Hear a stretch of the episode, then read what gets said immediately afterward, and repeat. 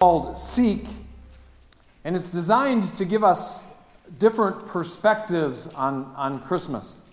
Uh, Matt led off last week, did a great job talking about the way of the shepherds. He, he made the point that the, the shepherds were driven by experience, not that there's anything wrong with that. There they were, minding their own business, tending their flocks by night, and God shows up. And then, as Matt pointed out, and this was new to me, the angels didn't tell them to go seek the Messiah. They just did it. They looked at each other and, and said in Luke 2:15, "Let us now go even unto Bethlehem and see this thing which has come to pass that the Lord has made known to us." They got up off the proverbial couch and went looking. They, they began to seek. They wanted to experience Jesus. That was the way of the shepherd. Today, we talk about the way of the Magi. In our newsletter, the, the Central Connection, I should have brought one up here with me, but uh, the Central Connection, many of you receive it in the mail. You can, that's another thing you can sign up for on the back of the connection card. I want to receive the newsletter in the mail. Uh, but but the, the favorite article, everyone's favorite article. In fact, we did a survey one time uh, and asked everybody what articles they read in the newsletter, which is the first article that they read in the newsletter, those types of things. And virtually everyone, sweeping generalization, uh, but the vast majority of people read the Making the Connection article first. And it's in that column where we ask a list of questions of one person from the congregation that range anywhere from deep and probing to frivolous. One question is Are you uh, spontaneous or are you stable? And the shepherds would have to answer that question that they are driven by spontaneity. The Magi would say stability. The Magi were the analytical type. We all know a few of those. Uh, and so I looked up the characteristics of the analytical type and, and found that I fell into this category.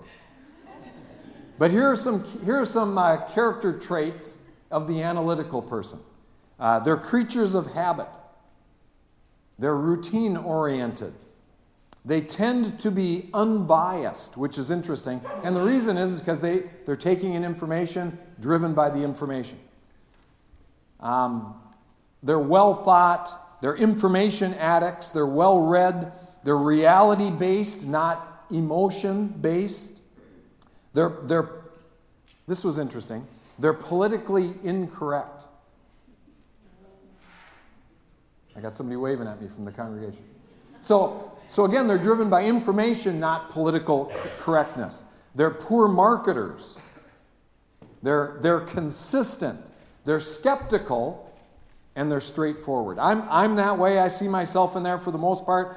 Uh, I can't just believe blindly. As Ravi Zacharias would say, I cannot believe in my heart what doesn't make sense in my mind.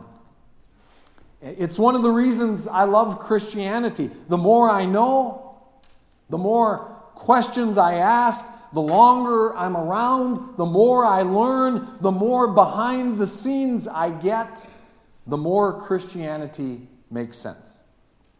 The way of the shepherds was experiential. God showed up and they went to seek Jesus. The way of the Magi is through knowledge. The way of the shepherds was found in Luke 2. The way of the Magi is found in Matthew chapter 2. You can turn there with me. We're going to read the first 12 verses of Matthew 2. I'll read it for you. Great passage of Scripture, very familiar. I would say not quite as familiar as Luke 2. Beginning in verse 1 of Matthew 2 Now, when Jesus was born in Bethlehem in Judea in the days of Herod the king. Behold, there came wise men from the east to Jerusalem, saying, Where is he that is born king of the Jews? For we have seen his star in the east, and we are come to worship him. And when Herod the king heard these things, verse 3 says, he was troubled. Verse 4 when he had gathered all the chief priests, when, when Herod gathered all the chief priests and the scribes of the people together, he demanded of them where Christ should be born. Where is this ruler that's to be born? Where is, where is he to be born? Verse 5 And they said unto him, In Bethlehem of Judea, for thus it is written by the prophet. Now, verse 6, it's quoting uh, a prophet, Micah 5 2, actually. And it says, And thou, Bethlehem, land of Judah, art thou now least among all the princes of Judah, and out of you shall come a governor that shall rule my people Israel. Now back to Herod, verse 7. Then Herod, when he had privily called the wise men, inquired of them diligently. So these wise men that were traveling from the east, he said, When did that star first appear? And he sent them to Bethlehem, and he said, Go and search diligently for the young child that's to be born in Bethlehem, as the prophet had said. And when you have found him, bring me word that I may come and worship him also. Verse 9 When they had heard the king, they departed, and lo, the star which they saw in the east went before them till it came and stood over where the young child was. When they saw the star, they rejoiced with exceeding great joy. Verse 11 And when they were come into the house, they saw the young child with Mary his mother, fell down, worshipped him. When they had opened their treasures, they presented unto him gifts gold, frankincense, and myrrh. And being warned of God in a dream that they should not return to Herod, they departed uh, to their own country via another route. Now, the title of the series, last week was part one, today's part two. The title is Seek. The word seek speaks of an attempt or a desire to obtain or to achieve something. It's an ardent search for something or someone. In a way, it, it describes all of us to one degree or another. We're all searching for someone. We're all looking for something. In fact, Romans 8:22 tells us that, that all of creation groans and travails for the way things are meant to be. We all know it was not originally created to be like this. And we, we all know instinctively that this isn't all there is. Ecclesiastes 3:11 tells us that God has set eternity in each of our hearts. We're all we were not created to die of cancer. That's why Jesus healed people. He was showing us the way that it's meant to be.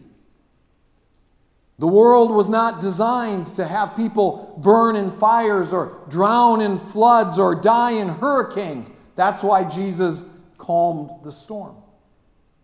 Babies were not meant to be born with defects. Men were not predestined to be violent or greedy. We all know instinctively, in our heart of hearts, that there's more. There's a reason that we're compelled as a human race to explore, to search for more, to seek. All of creation longs for the way that it's meant to be. You know, I think of, whenever I, I, I start down this train of thought, I think of Bill Gates. And Bill Gates is the man who founded Microsoft, made, you know, billions upon billions of dollars, and that's not an exaggeration. He more than fulfilled all of his dreams and all of his aspirations, and then retired abruptly at the age of 52 to run the Bill and Melinda Gates Charitable Foundation. So, so why does he get out of his original thing? Okay? Uh, you know, the thing that for him it was, it was really all about, in this case, computers and business, to do something else. And why something philanthropic?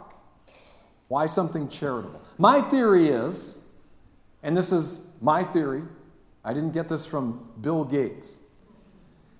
But my theory is the original dream, whatever your original dream is, whatever Bill Gates, his original dream, anyone else, even when it's attained, even when it's conquered to the nth degree, as his was, it leaves us empty. Even though we accomplished everything that we dreamed of, we are still somehow left unfulfilled. So, in our desperate search, we flip it over. Instead of getting, we think, I'm supposed to give back. So, Bill Gates, with his billions and billions of dollars, somehow left a little unfulfilled, or he would have continued in that, right? But instead, he retires abruptly, flips it all over. I've been blessed so much, I must be, I'm, and I, I have this void, this sense of emptiness, this sense that there's more. Maybe I'm supposed to take my blessing and, and give back. Perfectly natural thought. The only problem is, then we find that our new pursuit, then we find that our next pursuit leaves us empty too. The world is not as it should be. We're all searching for God, and that's the title of the series Seek. And we all search in our own way. But no matter what you do and no matter what you accomplish, unless you're in the center of God's will, using the gifts and the aptitudes that He wired into you, doing what He called you to do, it will be unfulfilling. No matter how philanthropic, no matter how charitable, no matter how noble the cause might be, it will be unfulfilling. You out there? All right. We're all seeking the perfect will of God, whether we know it or not. That's what we seek. Some thrive on experience, they're doers. They're not afraid to jump in and see what happens. It doesn't, it doesn't do much for them to think about it or to talk about it. They, they have to do it. They're experience driven. Not that there's anything wrong with that. Amen. But some of us are more linear and analytical. We're not the ones who, who jump into a philosophy, a religion, a loan, a contract without first doing due diligence, without first investigating, reading, and researching. Some of us are driven by knowledge and reason. And Christianity appeals, I maintain, to the intellect. Christianity is relevant, Christianity is coherent, Christianity is sustainable, Christianity is livable. It's not something that must be followed blindly. And that means a lot to an analytical thinker type person. Hebrews 11:1 defines faith for us. It says this: Faith is the substance of things hoped for, the evidence of things not seen. In other words, if you if you think about it, if you peel back the layers to that verse a little bit, faith is substance and evidence. And that's what the Magi needed as they began to seek the Messiah. So, who were the Magi? We know that the Magi were wise men from the east, according to Matthew 2 2, most likely from Persia, which is modern day Iraq, Iran area. This means that the wise men traveled, think about this, up to 900 miles seeking the Christ child. Most likely, the Magi knew of the writings of the prophet Daniel, who in time past had been chief of the court seers in Persia. Daniel 9 includes a prophecy which gives a timeline for the birth of the Messiah. And the Magi uh, may have been aware of the, the prophecy of Balaam from the Bible, who was from Pethor on the Euphrates near Persia. Numbers 24, Balaam, uh, his prophecy specifically mentions a star coming out of Jacob or a star coming out of Israel. The Magi were, were Bible scholars, the Magi were expert stargazers. The word Magi was first used of a caste of priests and wise men among the Medes, the Persians, and the Babylonians. The Magi were students and learners. They read and they studied and they acquired knowledge, the Magi. Tradition holds that there were three wise men. Check out your nativity set. Three. But there's no biblical basis for that other than the three gifts gold, frankincense, and myrrh. But rather than three lonely souls wandering through the Arabian desert on camels, the Magi were much more likely to have come thundering into Jerusalem on Arabian stallions, accompanied by soldiers bearing weapons. There may well have been a substantial entourage accompanying several, even many magi. It's another common misconception that the wise men visited Jesus at the stable on the night of his birth. Again, I hate to be the bearer of bad news. Here we find another error in your nativity set. The Bible says that when, when Joseph and Mary had done everything required by the law of the Lord, they returned to, to Galilee to their own town of Nazareth. The wise men probably came months, possibly even years later. That's why Matthew 2:11 says that the wise men uh, visited and worshiped Jesus in a house, not in a stable. If the star first appeared on the night of the, of the birth of Jesus, it would be reasonable to assume that it was a year or more after his birth before the Magi arrived. After all, it would take time for them to figure out what the star meant. Then it would take time for, for them to decide to make the trip. After all, these are investigative magi, not impetuous shepherds. Not that there's anything wrong with that. Then they would have to organize the trip, and then they would have to travel 900 miles. After they had visited with Herod, they went their way. And when they saw the star, the Bible tells us in the passage that I read, they were overjoyed. The star they had seen in the east and went ahead of them until it stopped over the place, the Bible says, where the child was. It does not specify Bethlehem. The Bible says that Herod told them to go to Bethlehem, but that's because of the prophecy that said the child would be born in Bethlehem. But the Bible never says that's where the Magi went.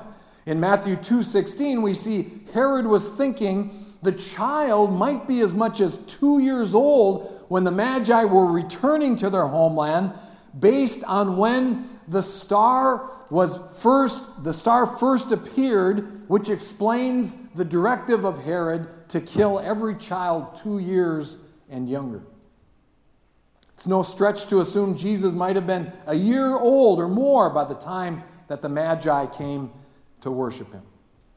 The Bible says that the Magi found a pais, which is P A I S, which means a small child.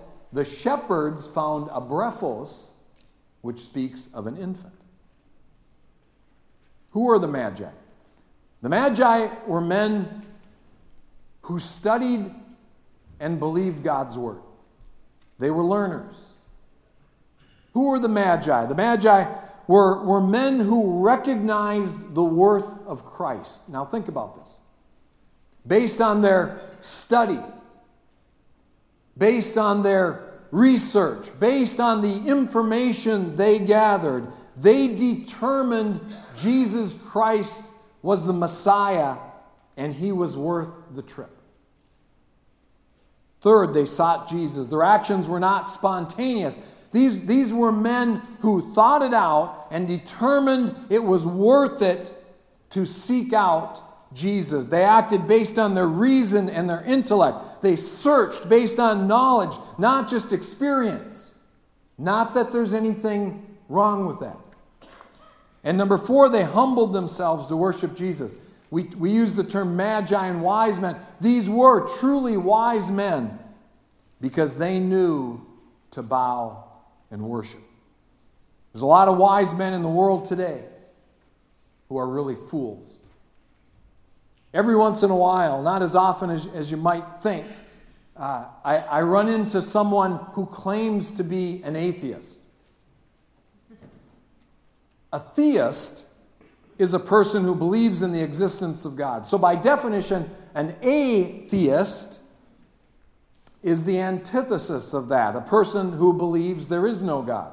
Now, whenever somebody tells me that, that they're an atheist, I, my first response is God doesn't believe in atheists. and I like that because it kind of breaks the, the tension and, it, and it's a good basis for the rest of the conversation. Uh, but then my, my next question is this I ask them what percentage of all the knowledge in the universe they think they possess. So, so what percentage of all the knowledge in the, in the universe do you think you, you possess? From the from the, the realm of geology and astrology and economics, the, the microscopic subatomic world, all the governments of the world, linguistics, mathematics, computer science, medicine, philosophy, ethics, theology, history, botany, and, and all the rest. And most, you know, will readily admit that they possess precious little of it. But let's be generous, and we'll give you 1%. And if you possess 1% of all the knowledge in the universe, you're far beyond a genius.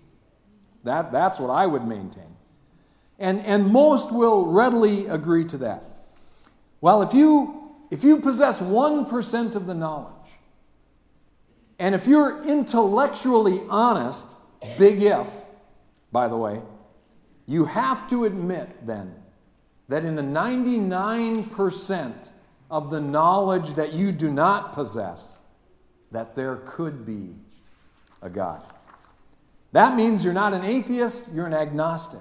An agnostic is a skeptic, someone who doesn't know if there's a God or questions the existence of God.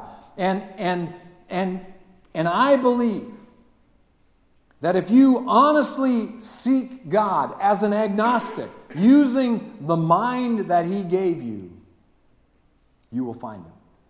Now, the, the key words in there are intellectually honest, and if you honestly seek Him, the thing I'm afraid of is that a lot of atheists don't want to believe that there's a God. So you're coming in with a predisposition. I readily acknowledge I come into the discussion predisposed.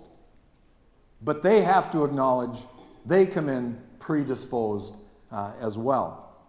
So there's lots that we can learn from the Magi. First of all, we are to be students and learners. Okay? One of the, I, I, believe in modern Christianity, we've neglected the mind. The emotions are flying high. That's why music is such an important part of the modern Christian mo- movement, because emotion is so important to us but we've neglected the mind. All up and down the East Coast, as the United States uh, was birthed, and, and all these colleges that are still present today, those, most of those were Christian colleges. Most of those were schools of ministry. The Christians back then were, were the cutting edge intellectuals. And somewhere down the line, we surrendered that. And, I, and, and the Bible says, love God with all your heart, with all your soul, with all your mind. It's time we engage the mind as the Magi did. So be, be a student, be a learner. This is what we call uh, a disciple. A disciple learns and grows and he studies and he enrolls. That's one the, when you look up the original language, the word uh, disciple, it's one who enrolls. I'm encouraging you to enroll whether it's Sunday school, whether it's Take Five, enroll, whether it's Connect Group, enroll in all the opportunities that there are for you to learn and to grow and to become all that you can intellectually uh, for the kingdom of God. Uh, we're also, so we're to be students and learners. We're also to obey what we learn. Learning the truth without applying the truth is useless. James tells us faith without works is dead, being alone. At some point, we have to do something with what we've learned. And I'm afraid that in the realm of Christianity, we know a lot and we don't do much with it. It's time that we put feet to that. Obey what you learn. Number three, be willing to embark on the journey. After you learn, you have to be willing to experience the adventure. And so here's where the, the shepherds, the world of the shepherd and the world of the magi kind of collide. We have to be willing to take the knowledge, to obey, and, and to embark on the journey and begin to experience it with the kingdom of God. You know, there's always that guy who's a lifelong student and never gets a job. Right? We all know that guy? Lifelong student, never gets a job. Don't be that guy. Embark on the amazing journey of faith and life we call Christianity. It's one of the things that, that I think, and, and, and my perspective is skewed, but it's one of the things that appeals to people about Central Assembly, I think. We're all on the journey. We recognize we're all on the journey. We're a pretty motley crew if you get right down to it. We're all dysfunctional, right? If you're dysfunctional, raise your hand. Ah, no, no. But we're all on the journey. We're all in a, in a different place on the path but we're all heading in the same direction. And what we've discovered is it's better to travel together. Would you pray with me? Lord, thank you for these folks that are, that are here today. And we have all different kinds of people. Some of us are experience driven, some of us are, are feeling driven. Others are, are more intellectual and reason based. They have to work it out in their mind before, before it can make sense to them. Some of us are emotionally driven. Some of us are spontaneous. Some of us are, are stable and, and, and rational and intellectual. We all have a different perspective. And the gospel appeals to all of us in a different way. It, appeared, it appealed to the shepherds one way. They got up off the couch. Hey, let's go, let's go find out about this. Meanwhile, the Magi are studying the books, the patterns of the stars, the prophets, and what they said about a star coming out of Israel. And in time, they would embark on the journey that would bring them into the presence of Jesus. Lord, we acknowledge this morning that we're all on a journey too. And today, that journey brought us into this place, into your presence. And Holy Spirit, I pray that you would speak to everyone that's here. They're here for a reason, it's not by accident. Lord, I pray that you would become even more real to them than you have been. I pray that Christmas 2018 would be a magical season. Not because of the gifts we received, not because of the time spent with family, although those things are important, but because of the one we encountered, whose name was Jesus. But it's interesting to me, Lord, that both the shepherds and the magi sought you. They made their way into your presence. And so, Lord, even the Bible says, as we draw near to you, you will draw near to us. It seems as though there's a part that's required of us. So we're here today, Lord. And I pray for the one that has yet to experience you, has yet to discover you. Lord, I pray that they would surrender their heart and their life to you this morning. We spoke earlier of that heart in our hands that we offer to you. Lord, I pray that today they would know, they would have an assurance that their heart is safe in your care. We give you thanks for the Christmas season 2018. In Jesus' name, amen. Special treat as the service ends today.